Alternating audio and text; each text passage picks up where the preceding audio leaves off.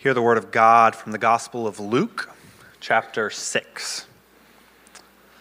One Sabbath, Jesus was going through the grain fields, and his disciples began to pick some heads of grain, rub them with their hands, and eat the kernels.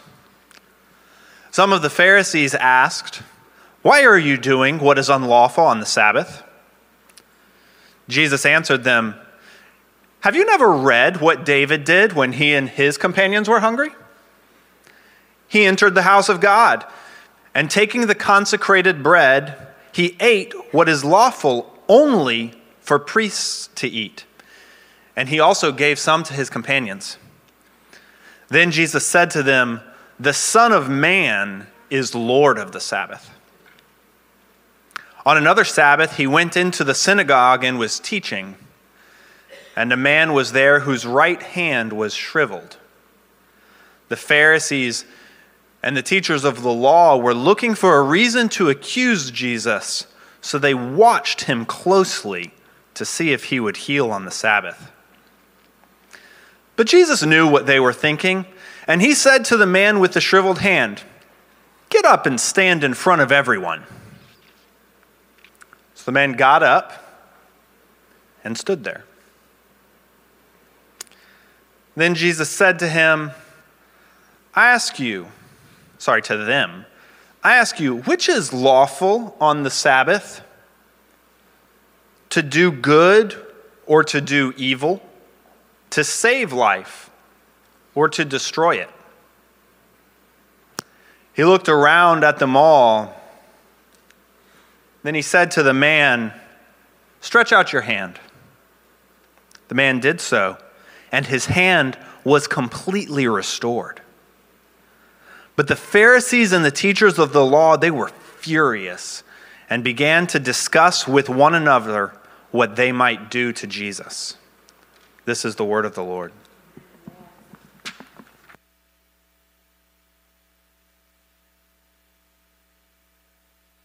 Morning, church. How are you doing today? You guys look beautiful on this wonderful day, the Lord's Day. Now, the Lord's Day was a day, a term that I heard growing up when I went to church. The church that I used to go to called Sunday the Lord's Day. And I kind of had a problem with that because isn't every day the Lord's Day? Right? Most of you guys are like, yeah, that's right. You tell them what. No, no. no, but it's serious. I always had trouble with the day. If, if he's king, then every day should be the Lord's Day. But I do want to say that there is something special about setting apart a day into the rhythm of our lives that was set apart not by man, but by God. There's something special about celebrating a day consecrated to the Lord called the Sabbath. Now, my sermon today is not, sometimes I have more jokes and funny stories. Today I don't have that. So I'm to start off with a terrible joke. The only joke that I was able to find on the internet about Sabbath. You guys ready? It's not good. Just warning ahead of time.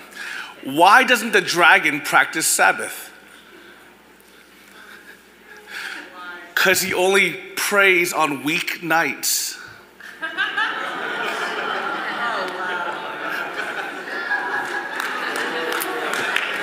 You're welcome. You're welcome. For those of you who don't get it, knights, nights, no, no. just in case, just in case you didn't get it. Week, nights, night, okay. As you can tell, today we're talking about the Sabbath. And we're continuing our series in the book of Luke. And last week we saw Jesus turn religion as they knew it upside down by the calling of Levi. Jesus really messed with the minds of the Pharisees by dining with known sinners and messed with their ideas of what righteousness is. He goes even further in our scripture this morning. At the end of this text, the Pharisees don't know what to do about Jesus. As blasphemous as it may sound, I confess this morning, I kind of know how they feel. I mean, in these stories this morning about the kernel of grain and healing the shriveled hand on, on this day, I, I, they seem at first like a classic story of healing and uh, you know Jesus doing what was kind of not supposed to do, but I kind of struggle with this. Like I look at this and I'm like, well, Jesus, what's the deal, man? Couldn't you prepare like everybody else? Prepare food ahead of time, pack it up. That's what everybody else had to do. Why did you have to make a stink about this? Or shriveling the guy with the shriveled hand. couldn't you heal him the next day? Like, why is this an issue for you, Jesus? Because you just done the easier thing, right? And I thought about this, and then I thought, well, there must then be a reason. There must then be a reason why God, Jesus didn't prepare, didn't pack a meal for the next day, why he instead chose to heal and restore this hand on Sabbath. And ultimately, the reason I conclude is that the Sabbath is worth it. The Sabbath is worth knowing. The Sabbath is important. You guys with me so far? You see, I'm saying he could have avoided all this controversy by storing something up small, by healing on the next day, but he didn't.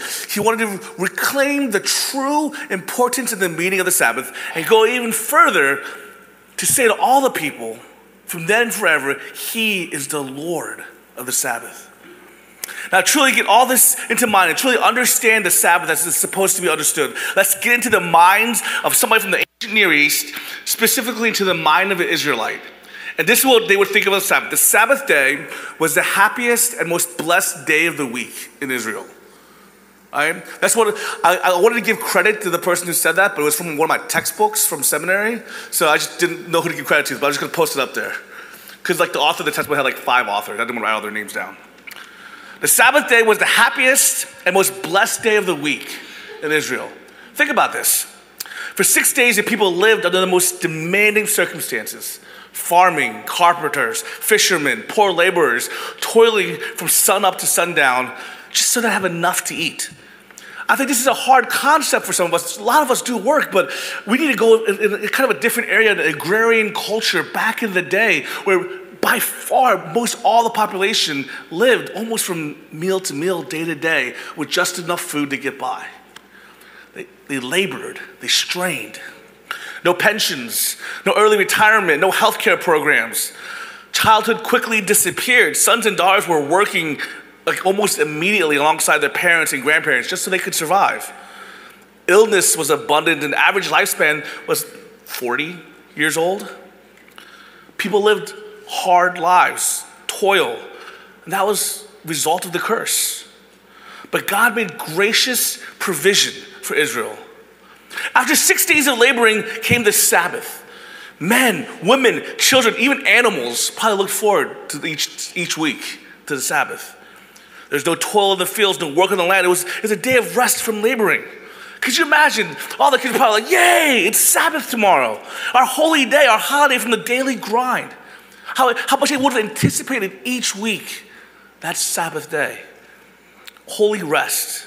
And on that day, the Sabbath, the godly parents in Israel would rehearse the Lord's dealing. They would remind them of the Lord's goodness in the family.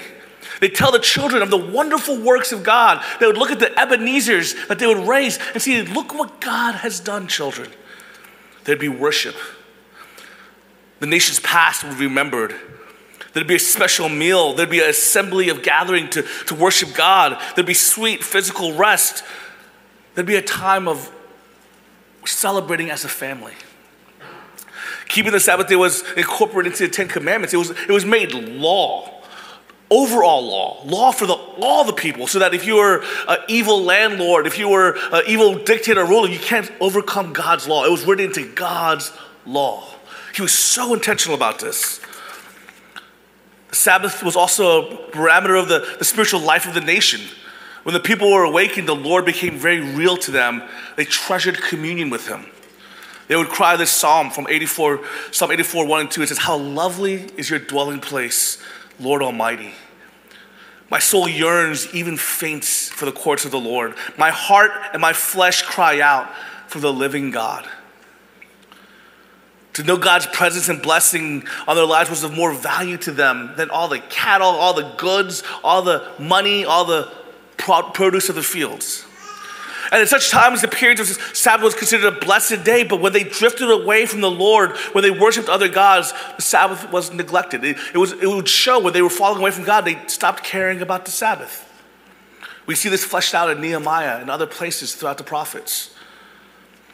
Then around Jesus' time, the Pharisees had become the appointed keepers of Jewish identity for hundreds of years.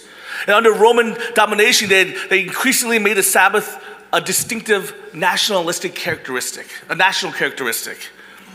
They said to themselves, We don't have a king. We've even lost our language. Hebrew was replaced at that time by Aramaic. We've lost our prophets. There hadn't been a prophet speaking for over 400 years. If we lose the Sabbath, then nothing will distinguish us from the Gentile nations that surround us. So, what do the Pharisees do? They hedged their bets. They surrounded the Sabbath with 49 rules and regulations measuring time and prescribing this and forbidding that and warning against this. They were creating a system that to know that the, the, that that the Sabbath is still important. It's so important, but they made it so that what can't you do on Sabbath? What is forbidden? Is this allowed? They made it so that they can now make sure that we know we can at least keep this. We can hold on to this in the midst of losing their land, losing their king, losing so much. But the Sabbath was losing its God centeredness and was becoming a mark of national and cultural identity. This was a situation that Jesus came into. To this place, Jesus came and he redeemed what the Sabbath truly was and what was meant to be. So then the question is what was the Sabbath meant to be? Leviticus 23 3. There are six days when you may work, but the seventh day is a day of Sabbath rest, a day of sacred assembly. You're not to do any work wherever you live, it is a Sabbath to the Lord. Genesis 2 1 through 3 says this Thus the heavens and the earth were completed in all their vast array. By the seventh day, God had finished the work he had been doing. So the seventh day, he rested from all his work. Then God blessed the seventh day and made it holy, because on it he rested from all the work of creating that he had done. So I want to draw a few quick points on what the Sabbath is. Number one, the Sabbath principle is for all people at all times. The Sabbath principle is a creation principle God ordained for man since creation. The point is that this isn't a Jewish ritual, but was ordained for, by God for all mankind, Jew and Gentile, like because it's instituted before there was even such thing as a Jewish person. It happened before Father Abraham. God created everything in six days and rested on the seventh, making it a day of rest. He did not need to create in six days, mind you. You hear me very well. God wasn't like after the first day, whew, I'm tired. God wasn't like six days into it and be like, I really need this. I need a vacation bad. This was the intentional rhythm that in his goodness he wanted to provide for us. It wasn't a split second, ah, I need to rest now. It was the creation ordinance. He wanted us to show what rest is really, what rest really is. And he wanted us to build that into our routine, into our rhythm of life. And we'll go further to what rest really is. Number two, the Sabbath is to the Lord. If you notice at the end of Leviticus 23 3, it says, Sabbath, it is, a, it is a Sabbath to the Lord. It's not a Sabbath to you. It's not a Sabbath to your family. It's not a Sabbath to whatever you want it to be. It's a Sabbath to the Lord. In other words, the whole movement of the day is God centered. So, this emphasis on resting is not to be understood as being a day to be lazy. It's not the slacker who's like, sweet, thank you, God. You know, a day to just do nothing, I love it. It's not meant to be that. You're not necessarily going to be idle and lazy on this day. It's not a day you're just ceasing from work. Rather, it's a day for you to know and love God more. It's a day of special emphasis. It's a day to consider the blessings of rest and work that we receive weekly. It's a day to consider the joy and hope of eternal rest. Here's what I mean by this. Okay, guys, here's our mistake. When we think of rest, we think of naps, we think of siesta. Am I right? We think of like not having to, like, oh, this, this, is rest day. Let me get on my couch and let me. And don't get me wrong; those are good things to do for rest. I like getting on my couch and watching PGA golf. I'm a big fan of that. Major championships on my couch, falling asleep because I can't last more than a second watching it. It is wonderful. But can I tell you what rest really is? Rest for me is when I don't have to worry about everything. Does that make sense? What rest for me isn't taking a nap. What rest for me is the stress and pressures of life and of providing and working in this culture and this society of being a, uh, uh, having to be a great father and husband and teacher and pastor. Guys, sometimes those things are exhausting, isn't it? Don't you have so much pressure that you put on yourselves to be the perfect daughter, the perfect son? To, the pressure to be a great student, an incredible employee, uh, a great manager. There's so much pressure that we put on ourselves all the time. And can I tell you for rest, what the rest is, is when we can say, give it up, when we can just let it go and just be. Guys, can I tell you when God gives you rest? He says, acknowledge that I am God, I am King, I am in control. You can give it to me. Do you hear me? Rest is saying, guys, you don't have to spend your, your, spend your whole life trying so hard to run this in this hamster wheel that you're getting nowhere, but instead trust that I know you, that I love you, and I have something great in store for you. What rest is, is you can say, look at the birds in the sky, look at the flowers in the field. God knows me and loves me more than that. He'll give me a place to lay my head and He'll give me clothes to wear. Do you understand rest? The Sabbath is to the Lord. It's a day that we come and we say, God, this day, I know every day is yours, but specifically this day, I want to make sure I always sincerely, deeply remember that it is yours. That is all yours. Sometimes it's hard when I go to work all day and, and I have to farm and milk cows, or sometimes when you, when you go to work all day and you have to you have to cook or you have to clean or you have to you have to work in finances, or you have to help sick people. It's hard to remember, but God, this day you set apart, I can just rest and remember you're in control. Thank you for rest. It's to the Lord. Number three, the Sabbath is for sacred assembly. It says right here at the end of Leviticus 3, it's a day of sacred assembly. In other words, on this day, the people of God were to gather together for the purpose of worshiping Him. It was not an individualistic Sabbath, it was a corporate Sabbath. This is day the ones who feel ostracized, alone, and separate can come together with the people of God. You amplify God's praise by congregating together and singing together, hearing testimonies of what God has been doing in your midst. The Sabbath was a day for gathering and joining your voices with others. It was a day of corporate worship and holy assembly. I want you to consider some of these words from David in the book of Psalms. first one says, Glorify the Lord with me. Let us exalt his name together. Psalm 49 through 10 says, I proclaim your saving acts in the great assembly. I do not seal my lips, Lord, as you know. I do not hide your righteousness in my heart. I speak of your faithfulness and your saving help.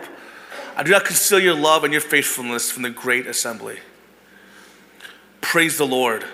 I will extol the Lord with all my heart in the council of the upright and in the assembly. Guys, I can refer to a million other verses illustrating this point. I'm stressing this fact because from the very beginning, the Sabbath was a day to join in and share in the lives of, the, of others to the Lord. If Old Testament believers needed this, then surely we, who are elect exiles in a strange land, need to come together in corporate, holy, sacred assembly. Our people, please hear this. We need to understand the importance of assembly. Now, hear me very well. I'm not preaching a works based gospel or presenting a legalistic look at the Sabbath. I'm not preaching this idea that you better come to worship on Sunday morning. I'm keeping track of your attendance, and if you don't come, then you're a heathen. No, not saying that. Please hear me very well. I've never said that.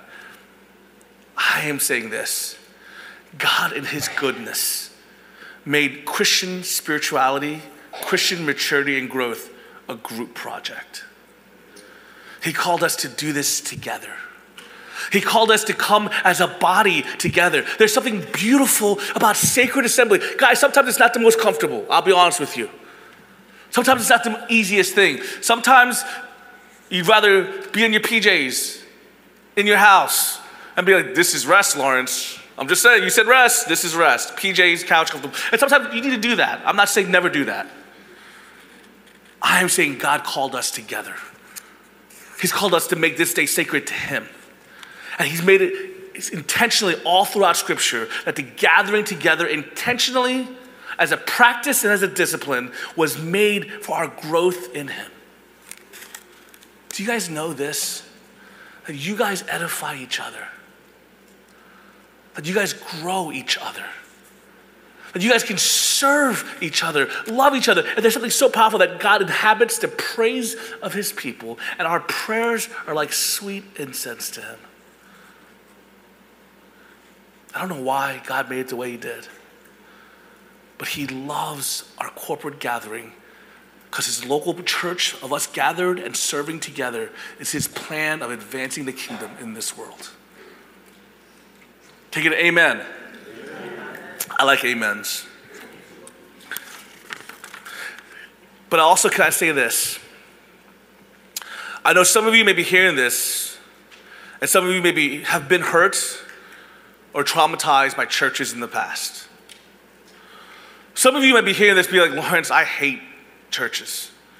I've heard a lot of people say that. I don't mind your Jesus, but I hate your churches. I hate your Christians. I've heard people say that all the time. And I get it. And if I could say anything for those who have been hurt by churches, from the bottom of my heart, I pray and I wish that that never would have happened to you. I'm sorry that it did. But I want you to know that Jesus can heal, that Jesus can redeem. And maybe He has you here listening to this for that exact reason. I talked, spoke earlier how Jesus is healing and redeeming the idea of broken Sabbath. He can also heal and redeem your idea of what church and sacred assembly and the gathering is, if you let Him. Please let Jesus heal and redeem your understanding of the need to be in worship and community together. Number four, Sabbath is for wherever you live. Verse in Leviticus 23 approaches its close with the phrase, wherever you live. This was to be observed wherever God's people lived in every household. The people were to remember the Lord and focus on Him, their creator, their provider, their redeemer, their judge. And the idea was this they were to stick out in their culture and look very different. Wait, wait, wait, wait. There's people don't work one day of the week and they devote it to God? What, what, if, what if they lose money? What if they're, what if they're going to get behind in their crops? Don't they have a million chores? How do they make it? Oh, do they have enough to eat? What, what, what's going to happen? And they're supposed to, uh, why would they do that? Who is this God that they do this for? God, from the very beginning, has people intentionally stick out of culture through the Sabbath so they can tell everyone about the Creator who rested and the Messiah coming who gives final and true rest. Do you hear that? Sabbath has been and always has been for wherever you live, and there's a reason for it. You're supposed to stick out of your culture and of your area by the means in which you practice even the Sabbath. You're supposed to be like, ooh, you look weird. You're different. You're not, wait, wait, your rest is that you're confident in God that even when it seems like you don't have enough money, you think He'll provide? Weirdo. You're not storing up huge amounts of savings and accumulating wealth and hoarding because you think God will provide for you. You're willing to take risks because God's going to provide. Dude, you're weird. You're confident in the midst of fear and anxiety. And please hear me very well. I am not saying just by practicing Sabbath you will no longer have fear and anxiety. That's not what I'm saying.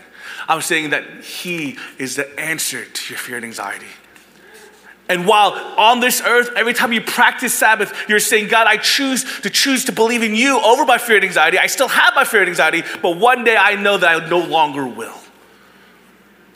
When I enter your true and final rest, no longer will I battle fear and anxiety. But even now, when I choose Sabbath with you, I acknowledge that one day it will all be made right. Does that make sense?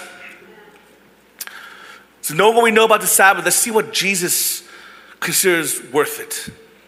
Let's see what Jesus thinks about the Sabbath. There's three things I want to point out. Number one, the Sabbath is for life and good. The Pharisees wanted to hold on to the Sabbath for cultural and personal reasons. It made them feel special and made up a system where most people couldn't attain or succeed at what they were putting out there. The average Israelite had no chance. The average Jewish person had no chance doing what the, the Pharisees, who were of the elite society, elite class, could do. They wanted to be set apart as righteous. They wanted to look down on others so they could know that they, they were confident in what they had. They made the Sabbath into something for personal gain. But God made the Sabbath for life and the good of his people. It was never a rule or a law to oppress, it was a gift, it was a freedom to enjoy. And Jesus is reestablishing this idea by feeding the hungry, by healing the sick. Jesus was stating that the Sabbath was meant for life and good. It was meant to show that provision happens when you trust in God. That real rest is trusting in God for your healing and for your physical needs. Sabbath was meant for life and for good. Two, Jesus was showing what the Father values and what the Father does. By doing the same mighty works his Father continued to do on the Sabbath, Jesus went far beyond this idea of just doing good and saving life on the Sabbath. He, he took the argument to a different level. Jesus saw like this that this was the God's day, this is the Lord's day. And Jesus was simply doing what God did on this day because he was God the Son. For example, there was a Sabbath when Jesus had gone to the pool of Bethesda. This is recorded in John chapter 5. And he came across a man who had been invalid for 38 years and Jesus healed him. And the Jews immediately accused him of breaking the Sabbath, but these are the words by which Jesus defended his actions. In his defense, Jesus said to them, My Father is always at his work to this day, and I too am working. God resting on the Sabbath doesn't mean he stops working to bless us with mercies and forgiveness and love. He gives us on, on every Sabbath life and strength and healing, doesn't he? Every Sabbath we gather together with worship, don't we receive so much from Him? Every Sabbath, every Sunday, there are babies that are born all throughout the world. There are people who are healed from illnesses all around the world. Sabbath, uh, God heals the sick on the Sabbath, and sometimes in remarkable ways. So Jesus did too. He says, My Father is always at work up to this very day. I too am working. Jesus was going a step further. He's saying, He's blatantly calling himself equal to God. Very truly, I tell you, the Son of God, Son can do nothing by himself. He can only do what he sees his Father doing, because whatever the Father does, the Son also does. What the Father does is Lord Jesus also does. Think of the claim. It's a claim to deity. These are the words of either a madman or the words of God. The Father and the Son are equal in ability and accomplishment and glory. They're in perfect harmony. So the Son, Jesus, shows us the heart and the will of the Father he shows us that God is a God who heals and loves and cares.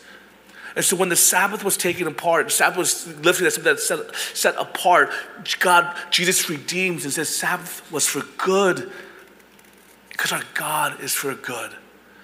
Guys, how many of you guys have this image sometimes of God being like this grouchy old man, you know, who's watching you? And he's like, oh, if you're good, I'll give you a Werther's. Right? Come on, let's be real about this. Right? If you're good, I got some hard candy for you, but if you're bad, I'm gonna come down in judgment upon you. That could be me because I have a wonderful grandfather, but that's kind of how I felt like sometimes. But how many of us feel that way? We have this image of God the judge, God the harsh, God the, I'll give you some good, but He's also some rough judgment I'm about to come at you with. Hey, Jesus is just showing you no, no, no. Here's Sabbath. Here's God, the good, the loving, the gracious. He's what He's always been about. He's always been about healing. He's been always, so I'm just doing what He does. When you look at Jesus, you should see what God is like. Does that make sense? Three, Jesus established himself as Lord of the Sabbath. The proclamation Jesus makes from the ones who consider themselves the Lord of the Sabbath is huge. Think about it. The Pharisees consider themselves, they never said it, but they considered themselves the lords of the Sabbath. They were the appointed guardians of the idea of the Sabbath. And Jesus is saying, You guys think you know the Sabbath?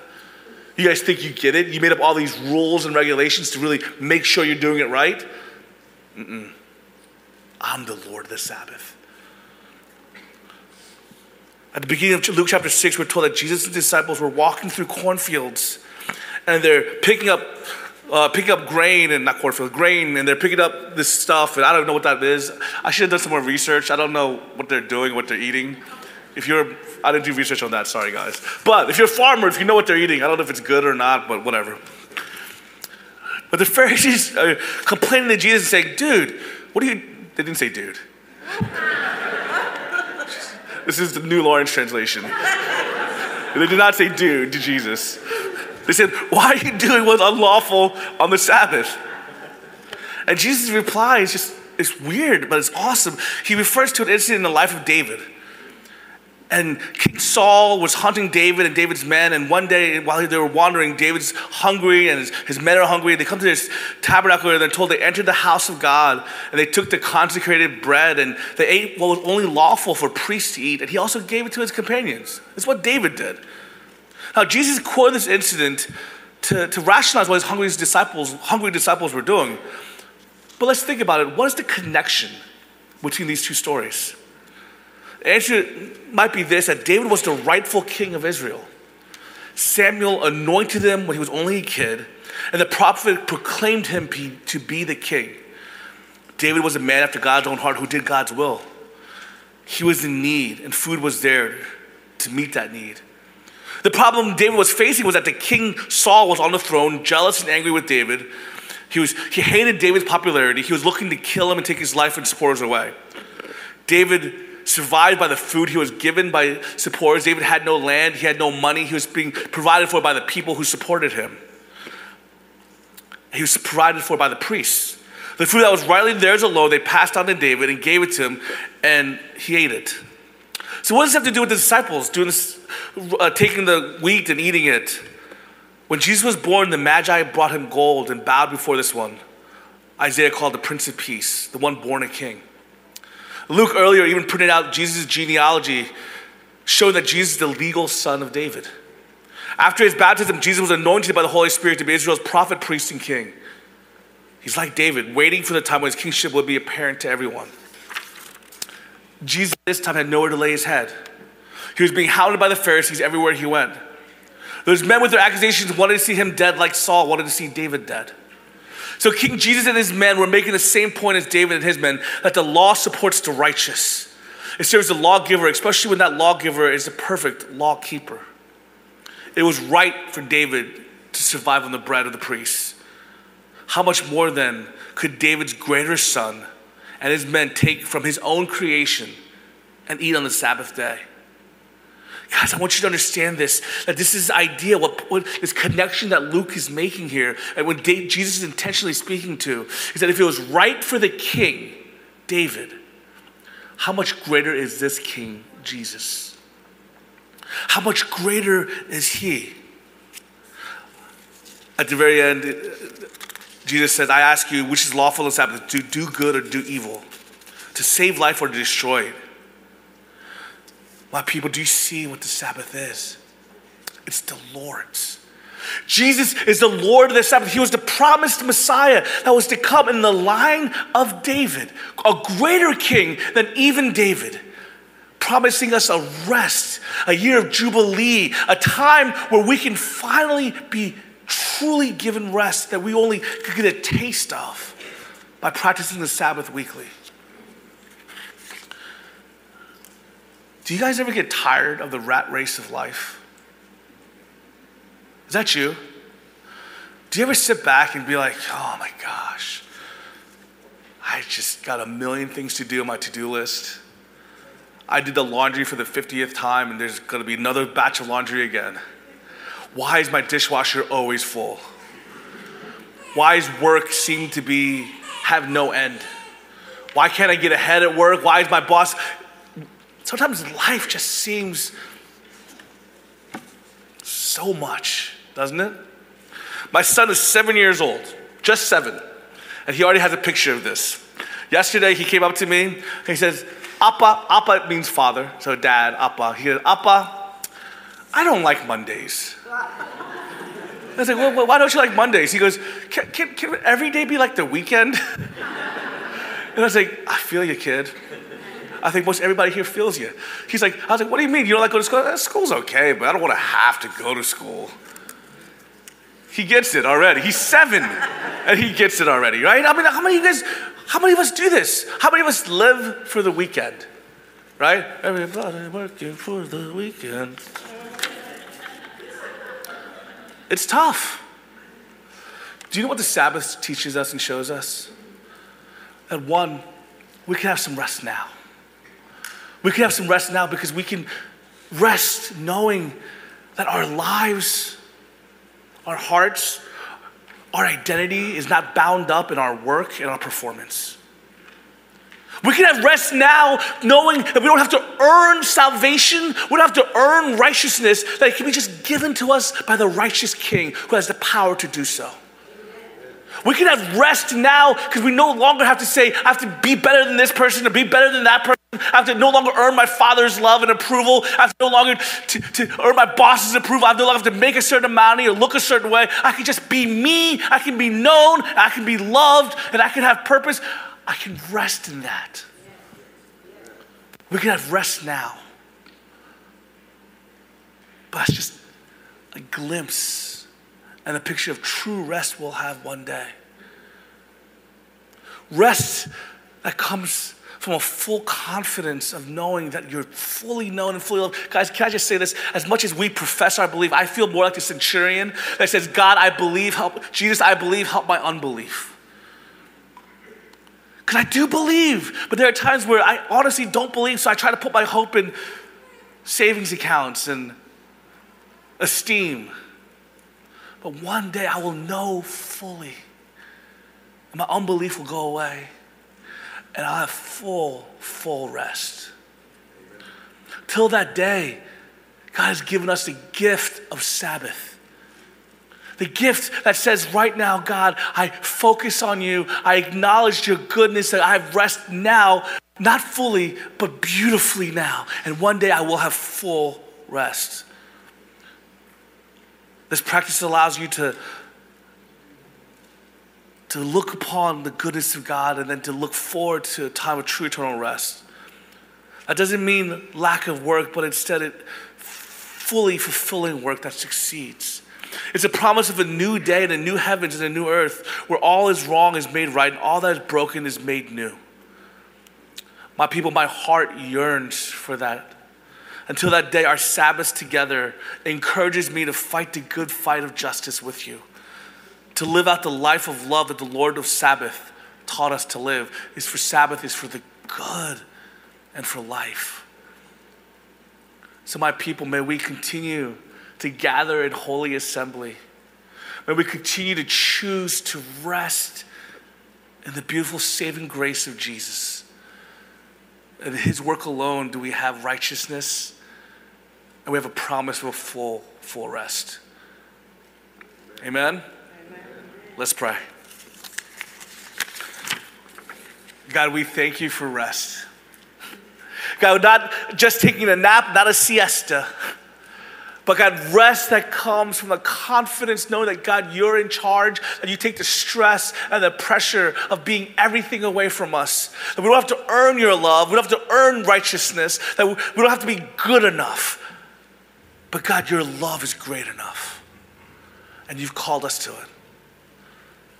So, God, as we practice rest in you, May we be reminded of true rest that'll come one day. Until that day comes, may we give our lives to your cause.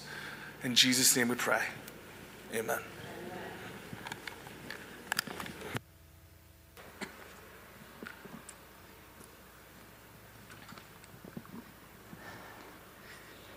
As Pastor Lawrence was, was preaching, uh, is talking about the, the church and this, our relationship to the church. My, my five year old leans in and whispers and says, I love everybody here because they're part of the church and they're part of God's family. And so I love them, even if I don't know them.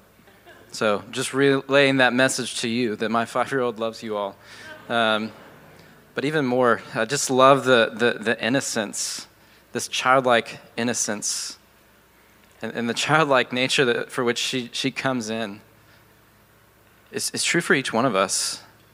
When we come to the Lord's table, when we consider being a part of God's family, you are a part of God's family.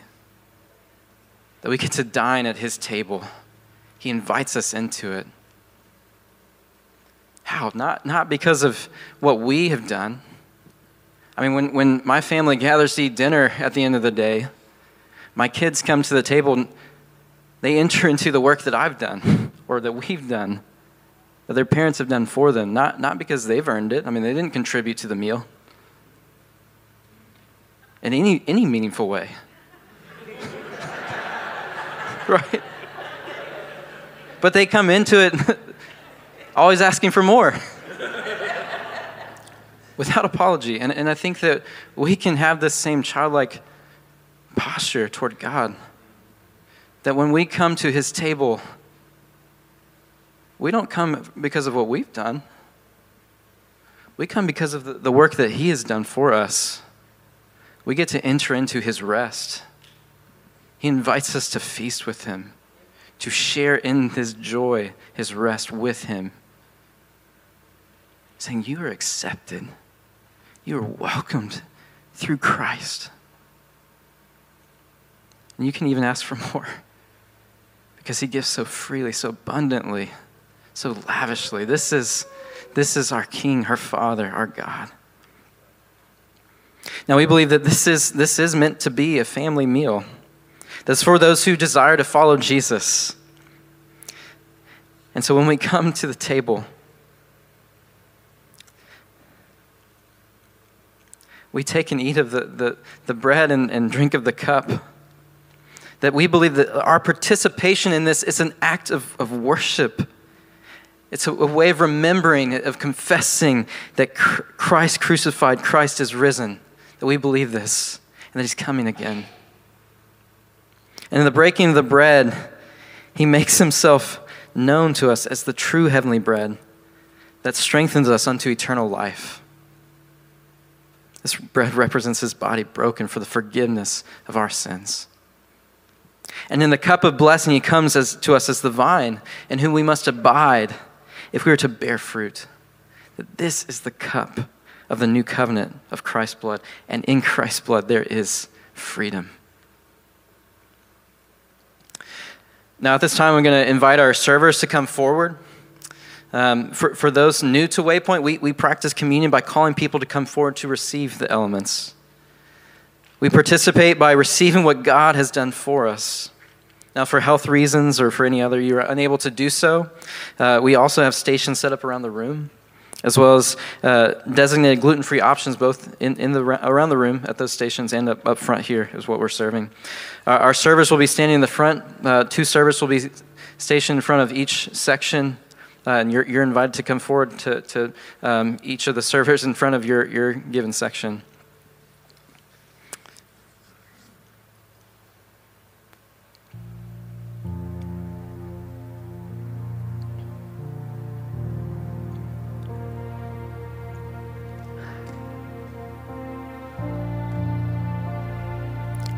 Waypoint Church, you have been invited to the King's table. And it just so happens that the King is your Father. And so this time we invite you, we welcome you. Come forward and receive this meal.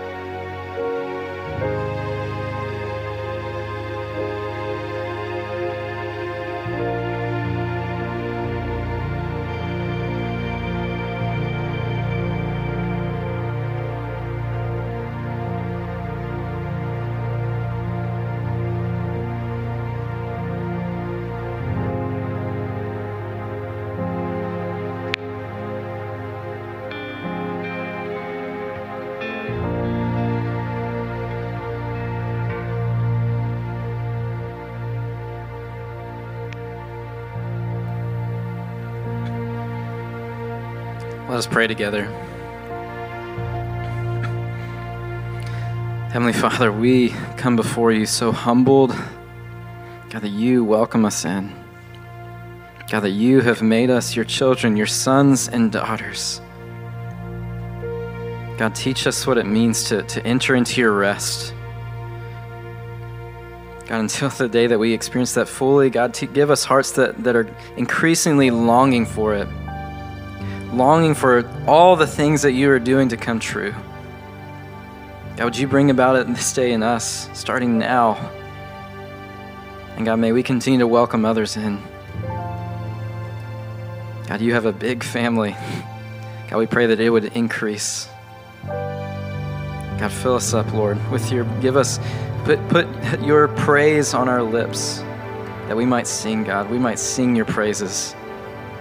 God, we lift your name. We pray in Jesus' name. Amen.